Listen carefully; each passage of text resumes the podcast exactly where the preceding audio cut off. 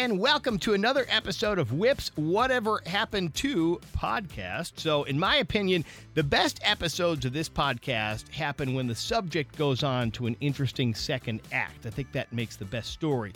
You know, they're famous for something, then instead of just petering out and then trying desperately to remain relevant by milking their past success, instead of that route, they completely reinvent themselves and become something successful in a whole new way. And I think that's what you're going to find with the person we talk to this time around. But first, to get our minds in the right space, let's go back to the year 2004.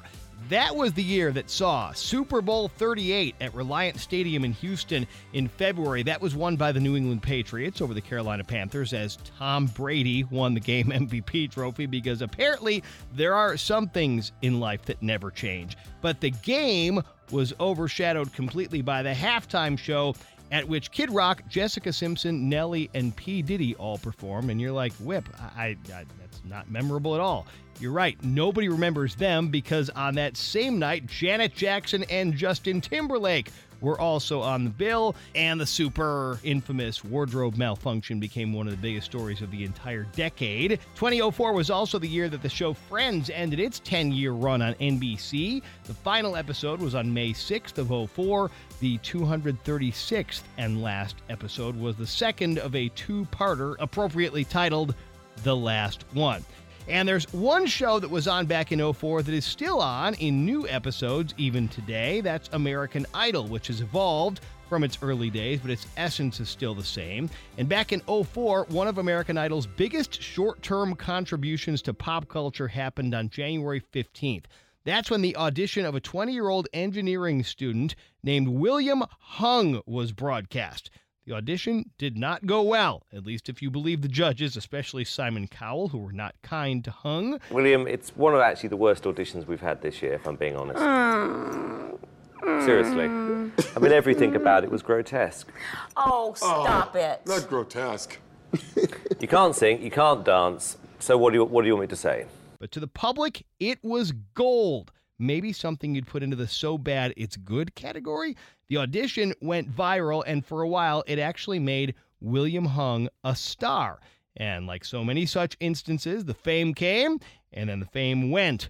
But William Hung is still around and doing great. And here he is to tell us about it. So, uh, William, first of all, thanks very much for joining us. So, everybody knew you at least at the moment that you were on American Idol and then the aftermath of the American Idol auditions. And that's what you're famous for. And I suppose that's uh, the thing that you probably are most famous for to this day. So, what led up to you doing that audition on American Idol? Can you take us through the process, your thought process of, of what you were thinking going into that? Yeah, absolutely.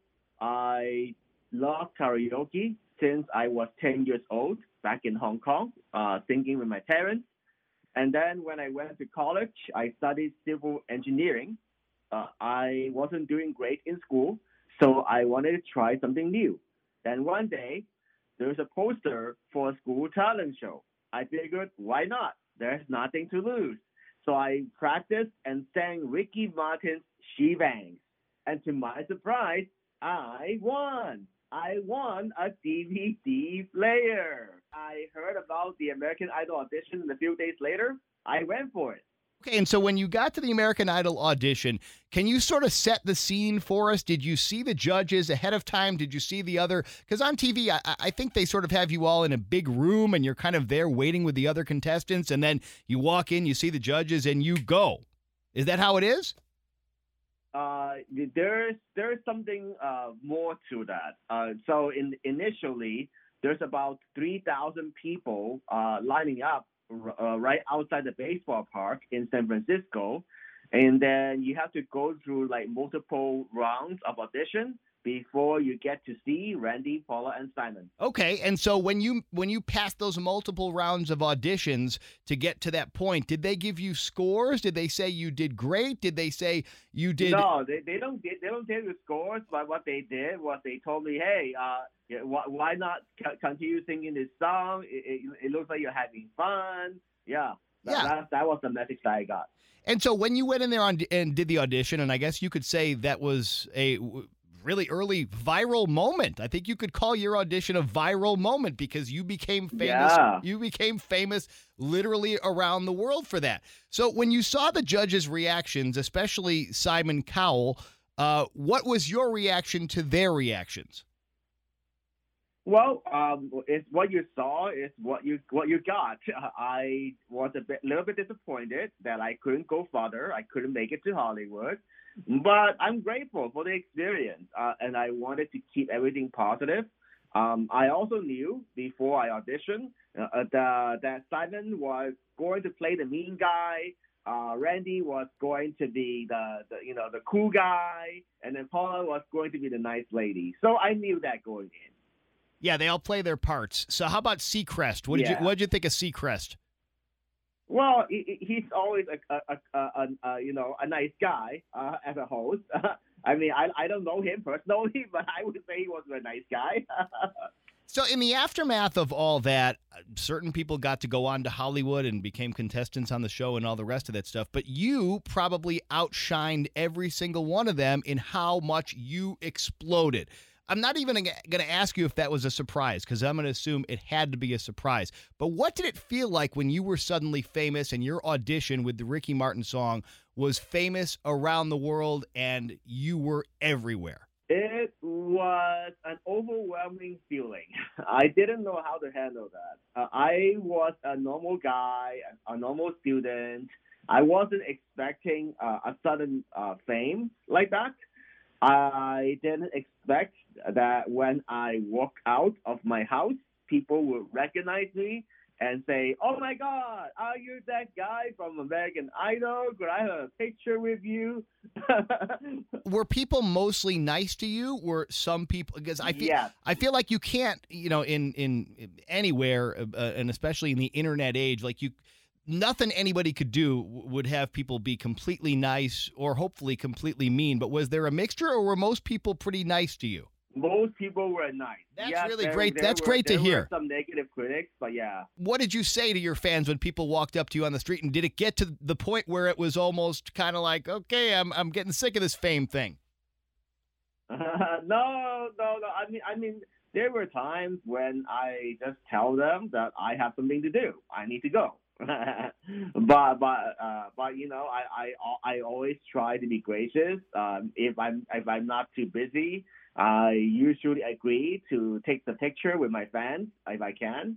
So yeah, I I, I try to be gracious to my fans. How old were you at the time, if you don't mind my asking, when all that happened? Uh, 20 years old. 20 years old. So that's an incredibly young person to be put into that kind of spotlight. Whether you were aiming for that kind of spotlight or not, you're just thrust into it. Hard for anybody to handle, I would think. Yeah, yeah, yeah. No, I mean, I didn't aim for that. It wasn't like it, wa- like, it was. It was like you know, I just wanted to try, have have fun, see what happens. But I didn't expect that. Can you rattle off all the talk shows on which you were a guest in the ensuing months and years after that? Well, the most memorable ones I will always remember: um, Ellen DeGeneres, Jay Leno, Jimmy Kimmel, Larry King Live. Yeah, I, I've done a lot. So basically, all of them at that point. Most of them. Most of them, yeah. And so you actually went on. I don't know how, know how many people know this. You actually went on to a recording career. You actually put out a couple of albums over the next couple of years after the American Idol audition. Yes. Are those still available? Um, I would say the, the the easiest way for you to get them would be uh, Amazon or eBay. Okay. but but I, I don't think they are producing more at this point. Okay. And so from that, you moved on, at least from what I'm reading online, and that's what I could actually ask you about from the uh, from the horse's mouth. You moved on and made a complete right turn to law enforcement.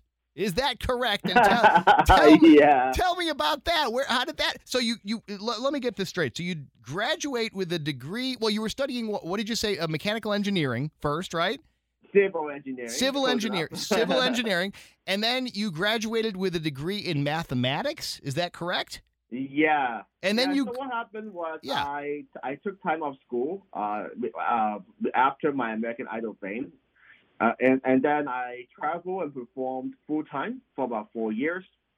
And then my showbiz slowed down, and then I decided to finish school. So that's why I decided to go back into math And then uh, after I got my degree, I worked for the Los Angeles County Sheriff's Department for a couple years. What did you do for the county sheriff's department? Um, uh, statistical analyst. So it's pretty close. When people say like crime analyst, uh, it's actually very close. Is that an int- well? Okay, first of all, when you went to work there, did people that you worked with say, "Wait a second, I know you from somewhere"? Yes, they did. and so, did they treat you like a little bit of a celebrity, or just another statistical analyst? Uh, well, it's it's kind of hard. Um, I mean, I'm very grateful that my former supervisor she re, she's a fan of mine. But yeah, it's it's it's awkward. I, I don't know that, how, how how else to put it. It's like it's like. Uh, do do we really want to keep this guy here? Uh, let, let's say at a, at a, at a uh, you know group meeting or something. You know when other people reacted like that, it's like oh my god, is this William Hung?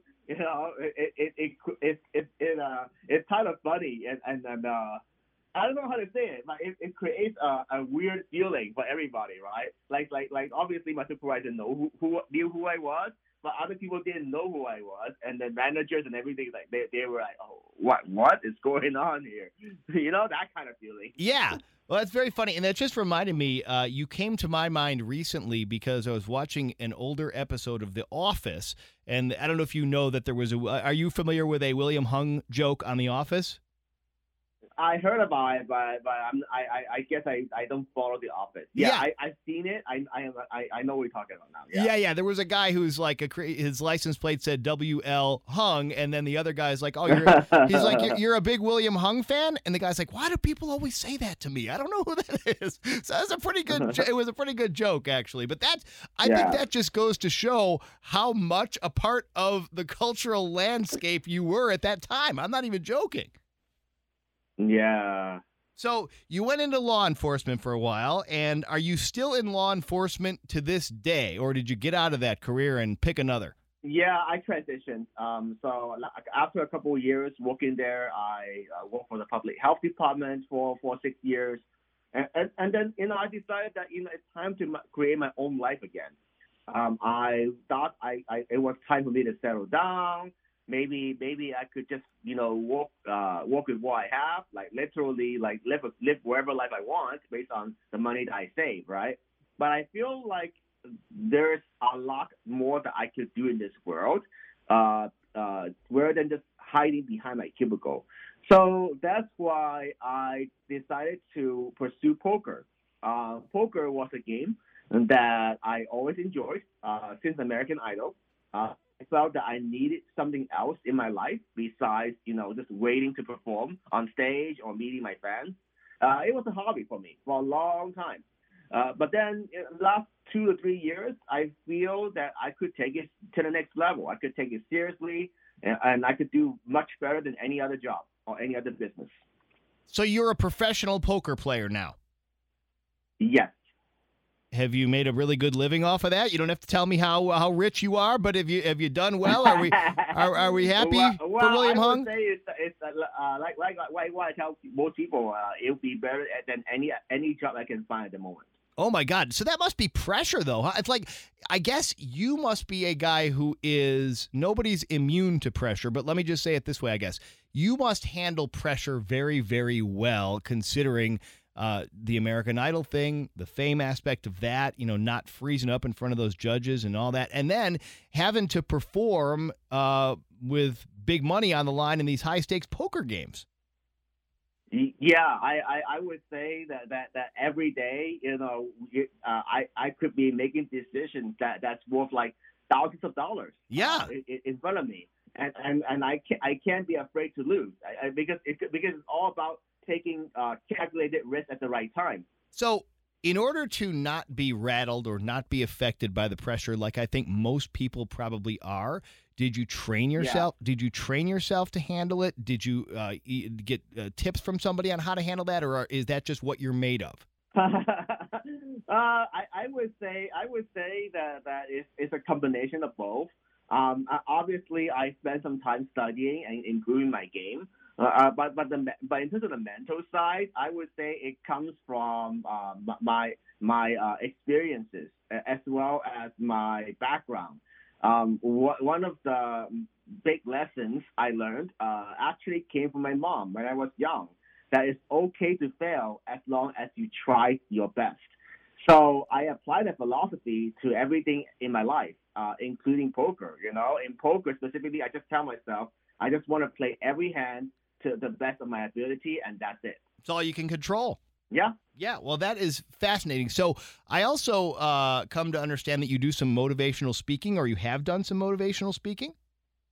Yes, I. That's also another um, uh, business uh, or venture that, that that I that I'm still pursuing. Um, where when I uh, decided to uh, go back into the real world, uh, like two or three years ago, uh, I, I wanted to put my story out there. I feel that that more people uh, can benefit by learning from uh, from my story, my experience. So I, I love that. I've actually done two TEDx talks. Okay, and I mean I don't have to ask you uh, sort of uh, uh, where your material comes from because I think your life is a pretty good TED talk in and of itself. yeah, yeah. Well, if somebody wanted to find you, are you on social media? Yes, uh, I'm most active on Instagram right now, uh, and my Instagram handle is williamhung.co. Can we see your talks on YouTube, or can somebody hire you if they want yes, to? Yes, YouTube will be the easiest. You could just type in TEDx uh, William Hung, and then you'll see um, both of my talks. Okay, William. Well, uh, so you're doing great. Bottom line, me right now, you're doing great, right? Yeah, yeah, yeah. I, I am very grateful. That's fantastic. All right, William, I appreciate it so much. It was so great to talk with you and catch up with you. This was fascinating. Yeah, no problem. And thank you for checking out another Whips Whatever Happened to podcast. And if you could, please rate, review, and subscribe to this podcast. And I will see and talk to you next time on Whips Whatever Happened to.